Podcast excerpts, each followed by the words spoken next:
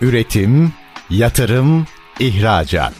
Üreten Türkiye'nin radyosu Endüstri Radyo sizin bulunduğunuz her yerde. Endüstri Radyo'yu arabada, bilgisayarda ve cep telefonunuzdan her yerde dinleyebilirsiniz. Endüstri Radyo.com Bahar Yıldırım'la Kurumsal Eğitim Dünyası programı başlıyor. Efendim merhaba ben Bahar Yıldırım. Bahar Yıldırım'la Kurumsal Eğitim Dünyası programıyla da bu hafta tekrar karşınızdayız. Efendim her hafta olduğu gibi bu hafta da çok değerli bir konuğum var. AVS Küresel Gemi Tedariği ve Yönetim Şirketi'nin yönetim kurulu başkanı Sayın Vahit Şimşek bugün bizlerle birlikte. Vahit Bey hoş geldiniz nasılsınız? Hoş bulduk Buhar Hanım. Siz nasılsınız? Bizler de sizleri gördük. Çok mutlu olduk. Çok teşekkür ediyoruz. Bu yoğun temponuz arasında bize vakit ayırdığınız için, bu programa katılmayı kabul ettiğiniz için biz çok mutlu olduk. Teşekkür ha. ediyoruz tekrar. Ben de teşekkür ediyorum size. Beni buraya davet ettiğiniz için, programda bana da bir şans imkan verildiği için teşekkür ediyorum. İnşallah sizle birlikte, dinleyicilerimizle birlikte keyifli bir oturum yaparız. İnşallah ve her zaman bekleriz. Efendim size soracağım e, çok fazla soru var. Özellikle denizcilik sektörüyle ilgili. Ancak onun öncesinde biz sizleri tanımak istiyoruz. Vahit Şimşek kimdir? Vahit Şimşek 1965 Batman doğumlu 8 erkek 5 kız çocuğu olan bir anne babanın 7 Numaralı. sırasında yer alan bir e, kişiyim ben. Evliyim, iki çocuğum var. Oğlum 27 yaşında, o uluslararası ticaret okudu. Kızım 25 yaşında, o da kendisi biyolog, moleküler biyoloji okudu. 70'li yıllarda babam bir vesileyle Batman rafinerisinden Ali Ağa rafinerisine geçiyor. Daha doğrusu bunu belki söylemeden geçmek o şahsa haksızlık olur hem rahmet olsun diye söylüyorum. Babamı çok seven bir ustası Batman'dan İzmir Aliye'ye geçerken Tahir'cim diyor giderken ben seni de götüreceğim bir şekilde oraya. Ee, babamı da çok sevdiği için çok çalışkanmış babam. Daha sonra bir şekilde verdiği sözü yerine getiriyor. 70'li yıllarda babamı Aliye'ye davet ediyor ve bizim serüvenimiz öyle başlıyor. Ondan sonra o İzmir'de ee, başlamış oluyor. Evet İzmir Aliağa'da başlamış oluyoruz bu şekilde ailece. Evet biraz kariyer hayatınızdan bahsetmenizi isteyeceğim. Lise dönemi, evet. üniversite dönemi ve sonrasında sektöre ilk adımlarınız. Evet. Yani kariyer dönemi bizim böyle normal yurdum insanı gibi başladı esasında. O dönemlerde ağabeyim bir e, manav dükkanında çalışıyordu. Daha sonra bir şekilde kendi manav dükkanını açtı. Biz de tabii o yaşlarda küçük okuyorduk. Onun manav dükkanında başladık aslında oralarda edindiğimiz deneyim ve tecrübeden yola çıkarak bir şekilde daha sonra kendimizi İngiltere'de bulduk. Nasıl buldunuz o manav yani, dükkanından İngiltere'de? Yani şöyle Alia'ya gelen gemiler vardı. Biz böyle manav dükkanına böyle elinde torbalarla, çuvallarla gelen insanlar gördük. Bir, bir ara böyle bir araştırma yaptık. Baktık ki bu insanlar geliyorlar. İşte manav dükkanında ne varsa topluyorlar. Dedik herhalde bu iş güzel bir iş. Nereye götürüyorlar bunları? Gemilere götürüyorlar. Sonra gemilere bu sebzeleri, meyveleri taşımaya başlayınca bu sefer dedik ki onlar bize gelmesinler. Biz gidelim onlara. Biz onlara gidelim. Ha, biz gidelim onlara dedik. Ve bu şekilde Alia'da biliyorsunuz Ali'a gerçekten e, çok o dönemlerde küçük ama petrol ofisini, petkimi, rafinerisi olan bir şey bir coğrafya ve evet. o oralara birçok gemiler geliyordu. Biz de o gemilere yapmış olduğumuz e, ziyaretlere, ziyaretlerle kaptanlara bakın bizim işte burada manav dükkanımız var. Sebze meyve domates biber patlıcan satıyoruz. Efendim söyleyeyim bir şeye ihtiyacınız varsa biz getirelim demeye başladık. Esasında iş yani yaptığımız işin çıkış noktası o. İlişkiler, abimizin, iletişimler o noktada başladı. Evet evet abimizin başlatmış olduğu böyle bir işe bir şekilde hep birlikte sarılarak efendime söyleyeyim bu işi biraz daha e, nasıl geliştirebiliriz diye mücadele ettik hep beraber ailecek. Peki o ee, adım adım gelişme nasıl oldu? Siz kendinizi İngiltere'de buldunuz. Orada yine meyve sebze ile ilgili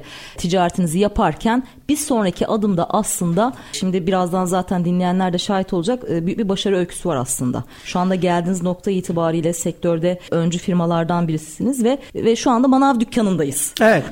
Ya şimdi hikaye o kadar çok derin ki neyi söylesem neyi söylemesem diye böyle kendi kendimle aslında böyle çelişkide kalıyorum. İşi çok fazla duygusallığa da vurmak istemiyorum ama ruhsuz bir sohbet de olmasın istemiyorum. Günün sonunda belki bu sohbetimizi dinleyen nice genç kardeşlerimiz olacak. Onlar içinde belki bir ışık olur. Onu da pas geçmek istemiyorum. Onun da hakkını vermek istiyorum. Çünkü bunlar en nihayetinde yaşayan şeyler şeyin e, sesinin nereden çıkacağını bilemezsiniz. Onun için o ruhla da söylemeye çalışıyorum. Tabii ki 40-50 ee, yıllık bir hikayeden bahsediyoruz. Evet, evet. Bunu bir saatin içine e, sığdırmak, sığdırmak imkansız. Çok zor. Ama bizi özellikle üniversite gençleri de çok fazla dinliyor. Evet, evet. Ve sizin gibi e, başarılı bir girişimciden aslında iş insanından bu hikayeleri dinlemek daha da cezbediyor. Çünkü çok fazla dediğiniz gibi ışık tutuyor bu hikayeler evet. gençlerimize. İnşallah iyi olur. Dediğim gibi biz manav dükkanıyla abimin başlatmış olduğu bir bu girişimle bir şekilde biz bu Alia'ya gelen gemilere de nasıl mal hani onlar bize geleceklerine biz onlara nasıl mal veririz hesabını yaparken İngiltere'ye gittiniz. İng, İngiltere'ye gittik çünkü oraya gelen yerli ve yabancı bayraklı gemiler vardı. Yerli gemilere hizmet vermek o kadar zor değildi. Gidiyorsunuz ana dilinizde bir şekilde hizmetlerinizi anlatıyorsunuz ama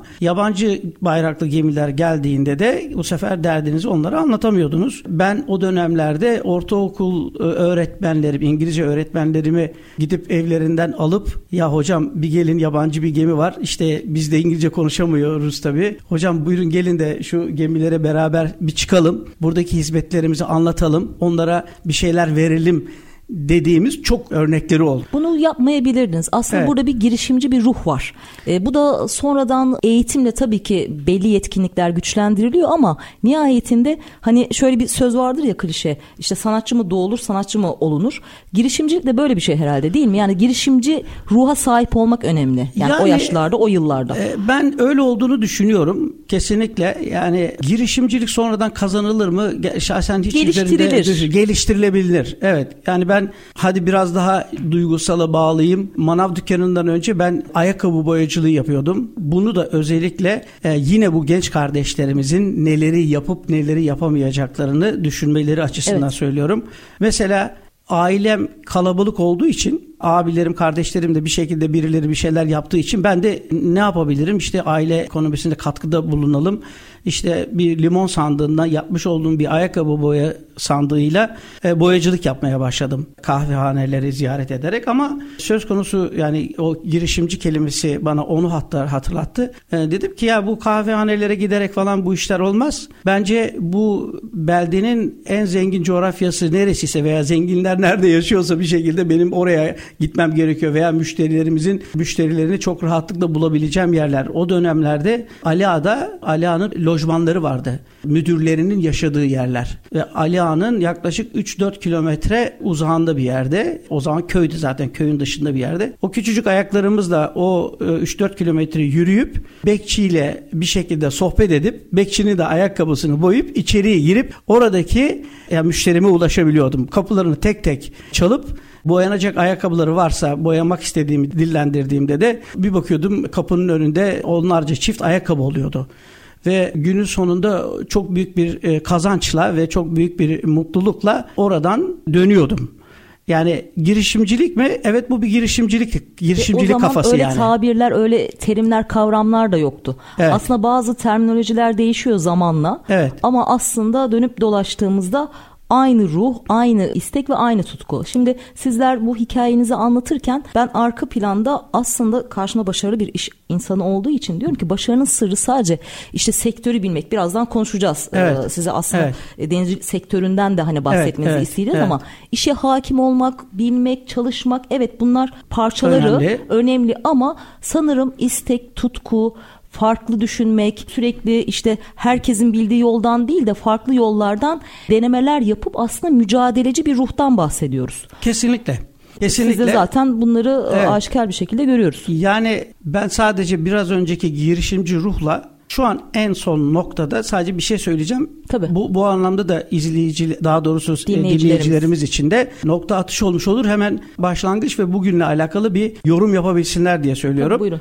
Bugün yaklaşık 100 ülkede 1500 limanda evet. ayda ortalama 600 veya 700 gemiye biz tedarik hizmeti veriyoruz. Yani o gün Alia'ya gelen gemilerin tedarini yapmaya çalışan ve o tedariği aliye gelen gemilerin tedariklerini verebilmek için kendilerine yapmış olduğumuz ziyaretlerle yapmış olduğumuz işi bugün 100 ülkede 1500 noktada oluşturduğumuz bir tedarik network'üyle ayda ortalama 600-700 parça gemiye hizmet veriyoruz. Bu normal ve, sıradan bir hikaye ve sıradan bir başarı değil. Bunun altında yatan temeller ne? Yani buna sadece şans faktörü de diyemeyiz öyle değil mi? Yani neyi satranç gibi aslında bence hayatı satranç gibi oynadınız. Nelere dikkat ettiniz? Yani ticaretteki başarının sırrı nedir diye sorsak. Ne oldu? Temellerinde ne yatıyor? Yani şöyle bence temelde insanı anlamakla doğru orantıda olduğunu istiyorum. Yani belki çok duygusal bir şey olacak. Merkeze insanı koyduğunuz her şeyde bir bereket olur diye düşünüyorum. Evet. Niyet yani, iyi. Evet. Niyet iyi. Rasyolar önemli, rakamlar önemli şüphesiz. Ama her ne yaparsanız yapın, yaptığınız işi insanla yapıyorsunuz. O insanın o işten alacağı motivasyon çok önemli. E bir insan nereden motivasyon olur? Mutlu olduğu yerden, dikkate alındığı yerden, değer verildiği yerden, fark edildiği yerden, takdir edildiği yerden motivasyonunu alır. E öyle insanlar da üretirler. Şimdi ben geldim sizin bu programınıza. Burada 5-10 dakika sohbet ettik programdan önce. Yüzünüz devamlı gülüyordu mesela yaptığınız işi bu sevdiğiniz anlamına ve buraya gelirken büyük bir enerjiyle girdiniz, gülücükler dağıttınız, bir sürü bize pozitif enerji daha verdiniz ve rahat olmamızla alakalı bir sürü telkinlerde bulundunuz. Direkt olmasa da indirek olarak bunları yapmaya çalıştınız. E bu da sizin işinize ne kadar kıymet verdiğinizi, ne kadar sevdiğinizi gösteriyor. Eğer bu imkanlar veya bu ortamlar olmamış olsa belki burada zoraki işini yapan bir yüzle karşılaştırabilirdik ve biz de yani ben de burada bir misafiriniz olarak neyi konuşup neyi konuşmayacağım konusunda tereddütler yaşayabilirdim. Yani kendimi açamayabilirim ve açamayabilirdim. Ama bu sizden almış olduğum elektrik de bir şekilde o yani benim dünyamda kapalı olmayan ama bir şekilde benim için çok kıymetli olan ama herkese de bunları rahatlıkla anlatamadığınız bir e, değeri bugün radyoda herkese açıyorsunuz yani. Şimdi Vahit Bey Şimdi, çok çok teşekkür ediyorum. Bu yorumlar beni çok mutlu etti. Ama bu karşılıklı öyle değil mi? İşte ne kadar insana verdiğiniz değer, e, ne kadar işinize verdiğiniz değer oluyor da olsa karşınızdakinin de aynı frekansta ve aynı olması enerjide lazım. olması evet. gerekiyor ki İnşallah. o alışveriş evet. daha hani güzel bir şekilde olsun. O yüzden ben de size hazır söz evet. çalışırken bu anlamda enerjinizden getirdiğiniz, radyomuza getirdiğiniz küçük sürprizlerden dolayı çok teşekkür ediyoruz ve müsaadenizle kısa bir evet. ara veriyoruz. Efendim Bahar Yıldırım'la Kurumsal Eğitim Dünyası programımızın ilk bölümünün sonuna geldik. Birazdan tekrar burada olacağız. Sakın bir yere ayrılmayın diyoruz. Üretim, yatırım, ihracat. Üreten Türkiye'nin radyosu Endüstri Radyo sizin bulunduğunuz her yerde. Endüstri Radyo'yu arabada, bilgisayarda ve cep telefonunuzdan her yerde dinleyebilirsiniz. Endüstri Radyo.com Efendim tekrar merhaba. Bahar Yıldırım'la Kurumsal Eğitim Dünyası programımızın ikinci bölümüyle tekrar karşınızdayız. Yayını yeni açanlar için hemen kısa bir hatırlatma yapalım. Bugünkü konuğumuz AVS Küresel Gemi Tedariği ve Yönetim Şirketi'nin yönetim kurulu başkanı Sayın Vahit Şimşek. İlk bölümünde İzmir'de başlayan, İzmir Ali Ağa'da bir manav dükkanında başlayan, sonrasında İngiltere'den, İngiltere'de devam eden ve şu anda 100 farklı ülkede aslında ticaret yapan büyük bir kurumun büyük bir başarı hikayesini dinliyoruz. Vahit Bey, şimdi gerçekten heyecan verici bir hikaye. Çünkü hani 2-3 bir şey satıp hani kazanılan bir paradan bahsetmiyoruz. Nihayetinde buradaki mutluluk, buradaki haz çok kişi istihdam ediyorsunuz. Sadece kendi mutluluğunuzdan ziyade başka başkalarının mutlu olmasına sebep oluyorsunuz, vesile oluyorsunuz. Yani Biraz da şu yaşadığınız mutluluktan sadece olay ticaret gibi görünse de resim aslında tablo bize onu da gösterse bu size başarının yarattığı hissi merak ediyorum. Sonrasında biraz daha rasyonel sorularımla evet. devam ediyor olacağız. Ya biraz önce siz esasında çok güzel söylediniz. Yani mutluluk paylaşılınca güzel oluyor. Aslında özünde paylaşılmadan önce de başkasını mutlu etmek için yaşadığınızda siz doğal olarak otomatik olarak mutlu oluyorsunuz. Yani ben gerçek kalıcı mutluluğun başkasını mutlu etmekten geçtiğine inananlardanım. Evet, bencilce bir hayat sürmek değil de sadece kendimizi işte ben de sizler gibi elim yettiğince, kolum uzandığınca diyelim gençlerle temas ettiğim noktada onlara tek söylediğim şey e, yani bu hayatı hani mutluluğu formülize etmeyin. Sadece işte iyi bir okul bitireyim, iyi bir kariyer yapayım, evim olsun, arabam olsun, güzel bir evlilik yapayım eşittir mutluluk değil. Yani bencilce bir hayat sürmek değil de etrafımıza dokunabildiğimiz kadar bu maddi bir yardım da olmayabilir. Çünkü buna gücümüz de yetmeyebilir ama benim söylediğim bir her zaman bir söz var hani onu izninizle söylemek istiyorum. Diyorum ki ben bilgimin zekatını veriyorum. Yani evet. bu noktada hayata dair bir şeyler yaparken aslında hayatın da içinde olup hayatı da ıskalamamak gerekiyor. Şimdi sizinle olumlu enerjinizden dolayı çok böyle duygusal noktalara evet. temas ediyoruz ama evet. vaktimiz de kısa çok merak ettiğim sektörünüzle ilgili Hı-hı. sorular da var. Dinleyenlerin de merak ettiğini düşündüğüm. Dilerseniz bu denizcilik sektörünü genel olarak bir de sizden dinleyelim. Artılarıyla, eksileriyle. Yani denizcilik sektörü bir kere her şeyden önce dünyanın ticaretinin yüzde doksanının deniz yoluyla taşın, taşındığı bir sektörden bahsediyoruz. Yani dünya ticaretinin üzerinde döndüğü bir sektörden bahsediyoruz. Bizim bu sektörde olmamız da ayrıca bir şans. Yani denizin getirmiş olduğu bereket çok daha farklı. Yani dünyada yaklaşık 60-70 bin gemi var. Ve aslına bakarsanız dünyadaki bütün gemiler de bu vesileyle bizim potansiyel müşterimiz oluyor. Çünkü biz bu işi dediğim gibi her ne kadar Türkiye'den yönetiyorsak da biz dünyadaki bütün gemilere e, hizmet vermek için bu iş modelini oluşturduk. Yani dünyadaki bütün gemiler bizim potansiyel müşterimiz. Evet. Yani bugün işte Amerika'da da bir müşterimiz bizim hizmetimizi alabiliyor veya Singapur'dan da bir müşteri alabiliyor veya Çin'den de alabiliyor veya Rusya'dan da alabiliyor. Yani günün sonunda dünyadaki bütün denizcilik firmaları bizim potansiyel müşterimiz olmuş oluyor. Biz iş modelimizi kurgularken de yerel bir firma olmasın global kelimesi oradan geliyor. Küresel bir firma olsun diye bu şirketimizi bu şekilde kurmuştuk. Dolayısıyla yani denizcilik dünya ekonomisinde çok büyük bir yeri teşkil ediyor. Lokomotif sektör. Lokomotif sektör hiç şüphesiz. Burada Türkiye'nin özelinde konuşacak olursak Türk denizcilik denizciliği yaklaşık 14. sırada dünyada sıralamada 14. ve 15. sırada olması lazım. Bu anlamda gemi inşa noktasında dünyada herhalde ilk üçün içerisine giren bir gemi inşa endüstrimiz var bizim Türkiye'de. Tabi limanlarıyla, boğazlarıyla ve dolayısıyla coğrafik durumuyla kıtalar arasında bir köprü olması hasebiyle yılda 50 bin 60 bin parça gemi bu ülkeye uğruyor. Bu ülkeden geçiş yapıyor. Dolayısıyla ben ayrıca GİSPİR'de dış ilişkiler komitesindeyim. Bundan bir önceki dönemde de Deniz Şehret Odası yönetim kurulunda yedek üyeydim. Dolayısıyla biraz bu noktada yani sektörde çok network'ümüzün olması sebebiyle de işimizle de çok güzel örtüşüyor esasında. Ama dediğim gibi sadece Türk armatörüne burada hizmet vermiyoruz. İşimizin %20'sini Türk armatörü oluştururken %80'i yurt dışı armatörü oluşturuyor. Yine Türk denizciliği denildiği zaman bugün özellikle son 5-6 yıldır hükümetin hükümetimizin yani yapmış olduğu yeni bir girişim var biliyorsunuz. Özellikle gaz veya petrol araştırmaları noktasında belki ona da değinmek gerekiyor diye düşünüyorum. Buyurun söz açılmışken bahsedebilirsiniz. Ha, şöyle bugün offshore endüstrisi dünyada çökerken özellikle gaz ve petrol işi çökerken devlet Türkiye Cumhuriyeti Devleti farklı bir hamle yaparak bunu fırsata dönüştürüp belki 1 milyar dolar değerindeki gemileri 70-80 milyona 100 milyona alarak çok güzel bir stratejik hamle yaptılar ve dolayısıyla ülkemizde gaz ve petrol araştırma işine başlattılar. Özellikle gaz konusunda denizlerde gaz konusunda ciddi bir araştırmaya başladı. Daha sonra bu gemileri ikilediler, üçlediler, dörtlediler. Neden bunları söylüyorum bu gemiler? Çünkü bu gemiler çalışırken yanlarında ilave gemileri getiriyor. Yani yardımcı gemileri getiriyor. PSV'leri falan getiriyor. Daha sonra bunlar spesifik bir proje özellikle gaz bulunduktan sonra e, gazı dışarıya çıkartmaya yönelik bu sefer nitelikli ve spesifik gemilerle bu işi sürdürmeleri gerekiyor.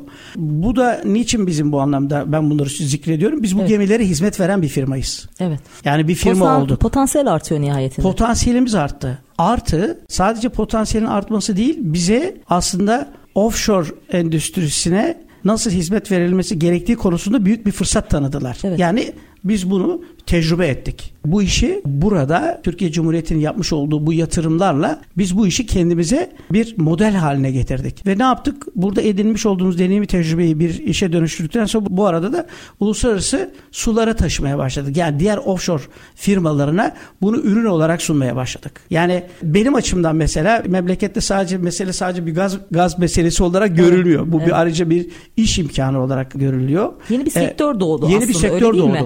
Çok doğru evet. söylediniz.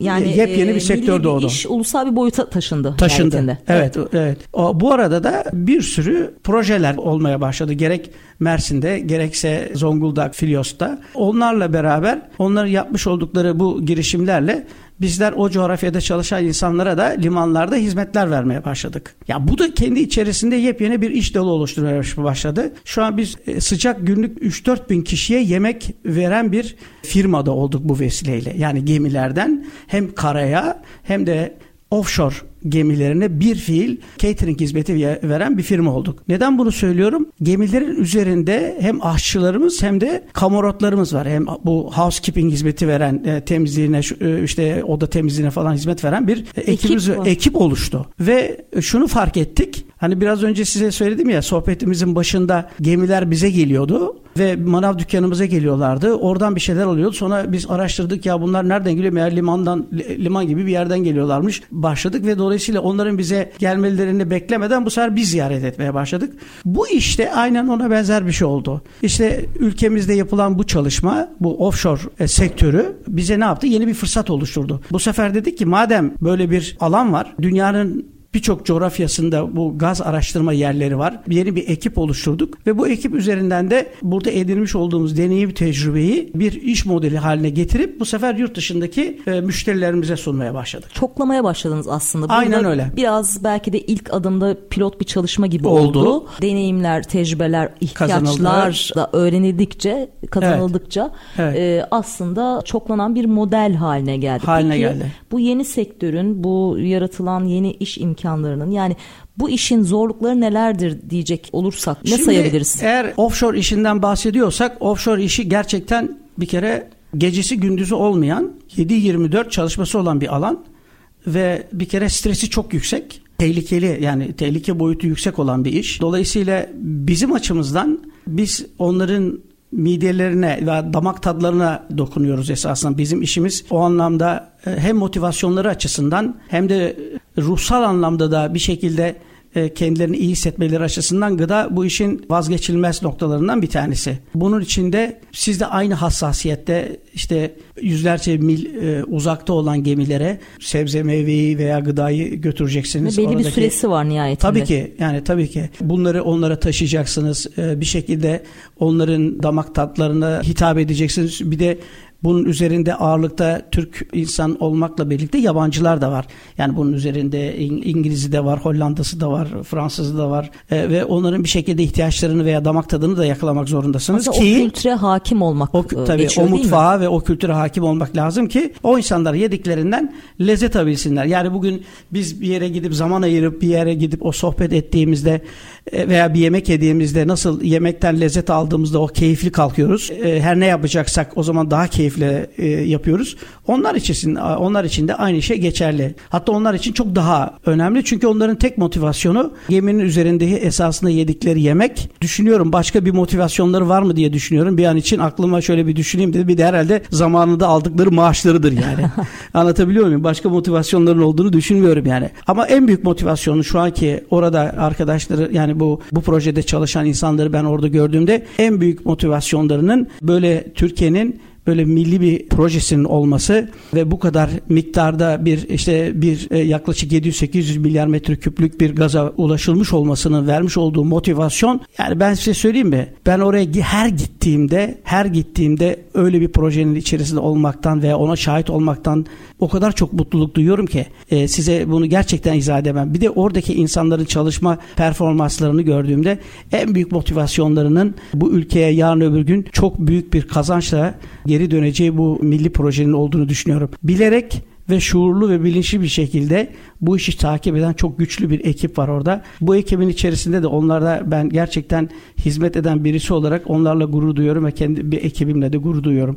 Çok önemsiyorum yani. Peki kendi ekibinizle ilgili yani bu sektörde yer alan, yer almak isteyen şu anda işte biraz önce de belirttiğimiz gibi öğrenciler de bizi dinliyor. Ne tür yetkinliklere sahip olmaları gerekiyor? Ne tür eğitimler almaları gerekiyor? Bunlara da değineceğiz. Tabii. Bunları da soracağım ama yine kısa bir reklam arası verelim. Verelim. O reklam arasından sonra son bölümde bu sorunun cevabını sizden almış olalım. Tamam alalım Barça. Teşekkürler. Üretim, yatırım, ihracat.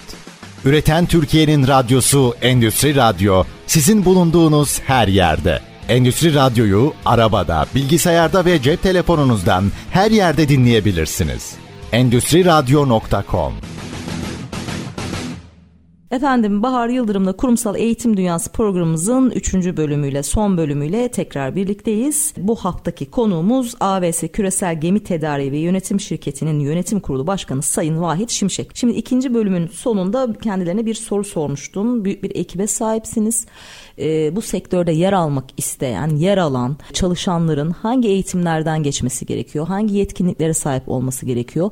Yani biraz da eğitim açısından değerlendirmenizi bir iş veren olarak Hı iş sahibi olarak ve yıllardır bu sektörün içinde birisi olarak sormak istiyorum. Ya şimdi ben buna iki açılımla e, yaklaşmak istiyorum. Bir tanesi biraz önce başında da söylediğim gibi bizim klasik bildiğimiz denizcilik sektöründe ne olur? İşte gemi adamı olur, işte gemicisidir, kamorutudur, aşçısıdır, kaptanıdır, makine mühendisidir. Yani günün sonunda denizcilik sektörü küresel bir meslek ol aslında küresel bir sektör olduğu için bu sektörde olan herhangi birisi veya bu sektörde eğitim almış herhangi birisi dünyanın herhangi bir yerinde rahatlıkla iş bulabiliyor. Dolayısıyla onun potansiyel işi dünyadaki bütün gemiler olmuş oluyor. Onun için bu bunun, şimdi avantajlı taraf. Bu avantajlı tarafı. Ya dezavantajı ben şahsen bir dezavantajını görmüyorum. O anlamda sormadım. Peki bu kocaman bir aslında dünyanın her yerinde çalışma imkanına sahip olan bir mesleğe sahipsiniz. Doğrudur. Ama çok fazla benden aynısı var. Peki hangi eğitimleri alırsam o farkı yaratırım ve daha ön plana çıkarım? Şimdi şöyle önce şunu söyleyeyim. Tabii buyurun. Yani önce şöyle söyleyeyim. Türkiye çok genç bir nüfusa sahip. Yani işsizlik oranı da yüksek olan benim bildiğim kadarıyla yaklaşık üniversite imtihanlarına 10-12 milyon insan müracaat ediyor ve denizcilik sektöründe de çalışan aktif aktif çalışan Türkiye'de yaklaşık 60 bin 60-70 bin çalışan var. Türkiye üç tarafı denizlerle kaplı olan ve yüzyıllarca denizcilikte denizcilik sektöründe kendini göstermiş bin yıllık bir hikayesi olan bir ülke. Burada benim önce burada belki bu gemi adamların sayılarını yükseltmeye yönelik bir devlet politikasının olması gerektiği. Bir kere onu bir kere bunu gözden geçirilmesi gerekiyor. Çünkü hizmet ihracatı yapıyorsunuz ve bu hizmet ihracatıyla da ülkeye döviz kazandırıyorsunuz. Evet. Ne demek istediğimi sadece bir cümleyle tamamlayacağım. Filipinler'de yaklaşık yılda 7-8 milyar dolarlık bir girdi sağlıyor sadece gemi adamlarından yola çıkarak. Buna bir nokta koyuyorum. Eğitime gelelim. Evet. Bu günün sonu zaten önce ya bu, bunun üniversite ayağı var. İşte üniversiteye giden arkadaşlarımız ya güverte ya makine zabiti oluyorlar. Zaten buralardan mezun olan arkadaşlarımız e, çok rahatlıkla iş imkanı buluyor. Türkiye'de de bu anlamda çok güzide üniversitelerimiz var. Bunda bir problem yok. Meslek liselerimiz var. Bir de denizcilik meslek liseleri var. Bir de aynı şekilde kurslar var. Yani Milli Eğitim Bakanlığı'ndan ve Ulaştırma Bakanlığı'ndan onaylı kurslar var. Biz mesela bu işleri yaparken biraz önce dedik ya insan odaklı düşünmek lazım diye. Biz bu işleri yaparken yani sektörde nasıl daha faydamız olabilir veya gençlerimize nasıl daha faydalı olur düşüncesiyle bir kurum satın aldık. Ekol Denizcilik diye bir kurum aldık. Yaklaşık 27 yıllık bir bir kurumdur bu. Zamanında çok güzel eğitimler vermiş, sektöre gemi adamları kazandırmış değerli bir kurum. Biz 4-5 sene önce bu kurumu aldık ve kendi içerisinde yaptığımız bazı yeniliklerle en belirgin yeniliğimiz bizim kurumun 8 bin metrekarelik bir alana geçmiş olması bu anlamda her türlü teknolojik donanımı yeniden yapmış olmamız ve de özellikle yabancı coğrafyalarda veya yabancı ülkelerde çalışabilecek e, imkanı e, sağlamak için de İngilizce eğitimini işte ne bileyim haftalık 4 saatten 17 saate çıkarttığımız bir kurum sahibiz biz. Burada çok spesifik bir şey yapmaya gerek yok öncelikle gemicinin yani deniz adamı veya deniz insanı olmanın en büyük şeyi bir karar vermek yani. Bugün ilkokul mezunu bir kişi de gemi adamı olabiliyor, gemi insanı olabiliyor. Ortaokul mezunu da aynı şekilde, lise mezunu da aynı şekilde, efendim söyleyeyim yüksekokul da aynı şekilde, üniversite de aynı şekilde. Çok spesifik bir şeye gerek Sadece ona karar vermek lazım. Ama karar vermek derken yaşam tarzı çünkü artık. Ya evet, Sadece tabii, iş gibi değil. değil. Yaşam çünkü, tarzı değişiyor. Kesinlikle. Çünkü gemi hayatı hayatı evet çok birçok insana göre çok keyifli, birçok insana göre de çok riskli. Yani denizi sevmek lazım, denizin vermiş olduğu avantajları iyi belirlemek lazım. Mesela ben diyorum ki denizde yaşayacak olan kişinin artık şeyi yok, sınırları yok. Yani dünya onun ülkesi oluyor. Yani memleketi dünya, dünya memleketi oluyor. dünya oluyor. Dolayısıyla e, bugün İngilizce bir şekilde kendini bu şekilde kabul ettirmiş bir dünya lisanı olmuş. Biz günün sonunda e, öğrencilerimize sadece şunu söylüyorum. Diyorum ki bir kere gemi adamı olmak bir dünya insanı olmayı gerektiriyor. Yani tabuları yıkmayı, ön yargıları yıkmayı, örfü, adeti, geleneği, efendime söyleyeyim onlara saygı duyan ama sonuçta onlarla yaşamayan, dil, din, ırk farklılığı yapmayan bir dünya insanı. Yani olmak isteyen insanlar için muhteşem bir sektör bu. Sadece şunu tamamlayacağım. Burada dünyanın birçok coğrafyasına da bu gemilerle yapmış oldukları seyahatlerle de birçok insanla tanışıp birçok kültürle tanışıp aslında çok kendilerin gelişiminde de çok büyük katkı sağlayan bir sektörden bahsediyoruz. Yani bir iş dalından bahsediyoruz. Onun için ben öğrencilere veya genç kardeşlerimize bir şekilde kafalarını çelmek istemiyorum tabii ki ama denizi merak eden, denizi seven ve bu mesleği öğrenmek isteyen e, veya öğrendiğinde de dünyanın neresine giderse gitsin cebindeki gemi adamı cüzdanı ile iş imkanı bulabileceği bir sağ bir meslek gibi görsünler istiyorum. Şimdi tam bu noktada şunu merak ettim ve sormak istiyorum. Şimdi gençler için aslında kulağa hoş gelen, cazip gelen, çok fazla fırsatı içinde barındıran bir meslek Doğru. bahsediyoruz. Doğru. Ancak her şeyde işte avantajları olduğu gibi dezavantajlar da vardır Hı-hı. diye düşünüyorum. Aslında şunu merak ediyorum. Bilmiyorum böyle bir araştırma Hı-hı. var mı ama şimdi biraz da empati yaparak hani genç yaşlarda zaten dünyaya açılmak istiyorsunuz. Çok fazla ülkeyi merak ediyorsunuz, keşfetmek istiyorsunuz, dilinizi geliştirmek istiyorsunuz ve 20'li yaşlarda diyelim belki de 30'lu yaşların başında kendinizi geliştirmeye yönelik o fırsatları değerlendiriyorsunuz. Peki şöyle bir durum var mı hani hı hı. sektörle ilgili? Belli yaşlardan sonra çok fazla e, işi bırakan, sektör değiştiren çünkü yaş itibariyle belki yorgunluk itibariyle de belki de işte evlilik ve çocuklar sebebiyle de bu sektörü e, belli yaştan, belli yıldan sonra terk etme oranı gibi bir araştırma var mı? Bunlarla ilgili çözüm yolları varsa e, araştırılıyor mu? Bu noktada sanki biraz kurumsal aidiyet işte biraz önce dediğiniz hani yeme haricinde belki motivasyon eğitimleriyle bu şeyler çözülebilir mi? Şöyle şunu çok rahatlıkla söyleyeyim. Her meslekte olduğu gibi bir yıpranma payı var ama evet. denizcilik sektörünün yıpranma payı biraz daha yüksek. Fazla. Fazla. Denizcilik sektör yani bu sektörde gemide çalışanların e, özellikle genç yaşta işi yapmaya başlayanlar için çok keyifli oluyor. Heyecanlı. E, heyecanlı da oluyor. De biraz önce söylediğim gibi bir dünya insanı oluyorsunuz. Ortak değerler yani insanlığın ortak değerleri sizin değerleriniz olmaya başlıyor. Yani sonuçta dünyaya çok fazla farklı bakıyorsunuz yani sonuçta. Zaten belli bir zaman diliminden sonra da Kimisinin ailevi durumundan dolayı, kimisinin sağlık durumu oluyor, kimisinin çok farklı beklenti oluyor. Bir şekilde bu sektörün devamı olan bir de kara ayağı var bu işin. Yani gemi esasında karada e, denizde edinmiş olduğunuz deneyim ve tecrübeyi karada bu gemilerin gitmesine vesile olan bir de ekipler var yani günün sonunda. Yani bir sürü karabacağı e, var. Karabacağı var. Yani karabacağında bu sefer zaten bu insanlara ihtiyaç duyuyorsunuz. O zaman çok daha da keyifli oluyor. Gemiyi bilen, limanı bilen, işi denizi bilen, bilen, işi mutfağını bilen insanlar bu sefer karaya geçtikler. Evet belli bir dönem şey yaşıyorlar. Bir adaptasyon, e, adaptasyon süreci. süreci yaşıyorlar ama daha sonra e, çok da keyifli olabiliyor. Ama bazıları var mesela çok e, spesifik adam denizi seviyor. Yani ne kadar da olsa ömrünü denizde geçirmek istiyor. Yani ben öyle değerli insanlarla tanıştım ki biliyorum ki 60-65 yaşına gelmiş halen gemi kaptanı, halen makine mühendisi olarak gidiyor. Çünkü artık bütünleşmiş yani. Onlar tabii istisnai ve, e, evet. ve de çok mutlu. Dolayısıyla karada ne tür imkanlar verirseniz verin denizde bu şekilde yaşayan insanlar da var. Ama günün sonunda belki şurada biraz şu mesajı vermek lazım gençlere. Tabii, buyurun. Özellikle tabii ki ben denizi çok önemsiyorum. Çünkü Hı-hı. biraz önce de söylediğim gibi hem denizin geliri çok iyi yani ücret anlamında da geliri çok iyi.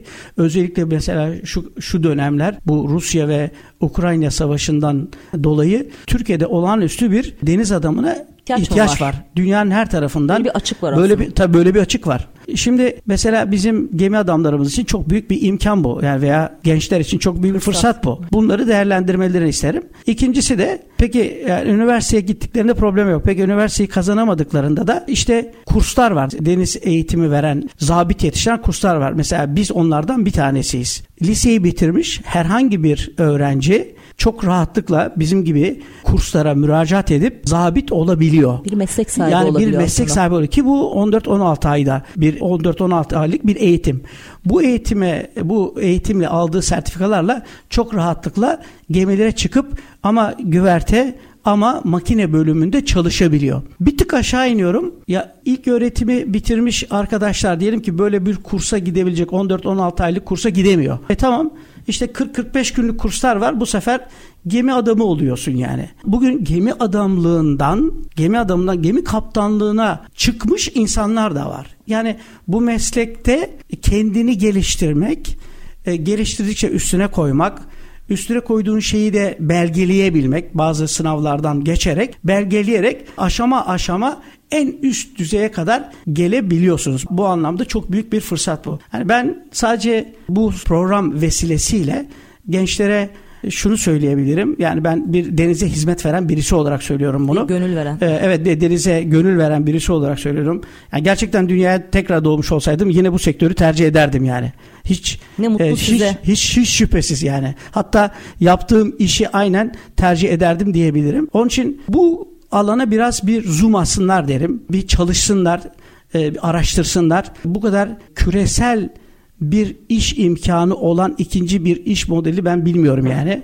Dolayısıyla bunu program vasıtasıyla da aslında bir gençlerde bir farkındalık yaratmış olalım. Aynen öyle. Son birkaç dakika hızlıca şunu soracağım. AVS Küresel Gemi Tedariği ve Yönetim Şirketi olarak farkınız nedir? Bizim farkımız yaptığımız projeler esasında. Yani biz çok farklı projeler yapıyoruz. Türkiye'de hep ilkleri yapıyoruz. Çok hızlı ve kısaca alalım sizden projelerinizi. Yani ben şimdi son iki dakikaya bunları sığdıramam ama günün sonunda şöyle söyleyebilirim. Biz daha teknoloji tarafımızdan bahsetmedik. İkinci program Efendim zaten bekliyoruz. Yani bilmiyorum yani sonuç itibariyle. Ben sadece AVS 40 yıllık e, bir birikimin olduğu bir marka. Türk denizcilik sektöründe denizcilik alanında e, güvenirliğini ispatlamış bir marka olduğunu düşünüyorum. Biz bunu aslında küreselleştirmeye çalışıyoruz ve bu sebeple de işte dedim ya bir yabancı ortaklığımız da söz konusu oldu. Artık bu yabancı ortaklıkla da biz uluslararası lige e, aslında kendimizi attık ama buraya hiç dokunmayalım. Çünkü bu biraz zaman alacak bir konu. Zaten programın da sonuna geldik. Yine biz insana dönelim iş gelir gider bir şekilde ama her ne olursa olsun insanın önce kendine inanması gerekiyor. Bu gençlerimiz için olsun. E, gençlerimizin kendilerine inanması gerekiyor ve inandıklarının arkasından gitmeleri gerekiyor. Düşmekten ve düşmekten hiçbir zaman çekilmemeleri çünkü her düşüşten sonra muhakkak ayağa kalkacaklarına inanmaları ve bunun şeyin bir parçası, yaşamın bir parçası olması gerektiğine inanmalarını isterim. Ve kendilerini bir kere keşfetsinler. Yani kendi mizaçlarına, kendi karakterlerine uygun olan alanlara odaklansınlar. Ben sadece burada denizcilik sektöründeki imkanlardan kısmen biraz bahsedebildim. Bizim kurumumuz da bu tür arkadaşları bekliyor olacak. Ben kendi kurumumun reklamını yapmıyorum, yapmak da istemiyorum ama bu, bu gibi kurumlar ülkemizde var. Biz onlardan sadece bir tanesiyiz. Yeter ki o kareye vurmuş veya kumsala vurmuş yıldız misali kumsaldan alınan bir yıldızın tekrar denize gönderilmesi ve tekrar hayata tutunabilmeleri dileğiyle diyorum. İnşallah bizler de hep beraber burada öyle bir bir kardeşimizin denize e, bu şekilde atılmasına sebep oluruz, vesile oluruz. Bu da bizim mutluluğumuz olur. Ben tekrar sizlere çok teşekkür ediyorum ve şöyle eklemek istiyorum. Ne yaparlarsa yapsınlar, mutlu olacakları işi yapsınlar diyorum. Ve efendim okul hayatı biter, eğitim hayatı bitmez diyorum. Efendim AVS Küresel Gemi Tedariği ve Yönetim Şirketi Yönetim Kurulu Başkanı Vahit Şimşek'e sizlerin de huzurunuzda çok teşekkür ediyorum. Bir başka programda tekrar görüşmek üzere. İyi akşamlar.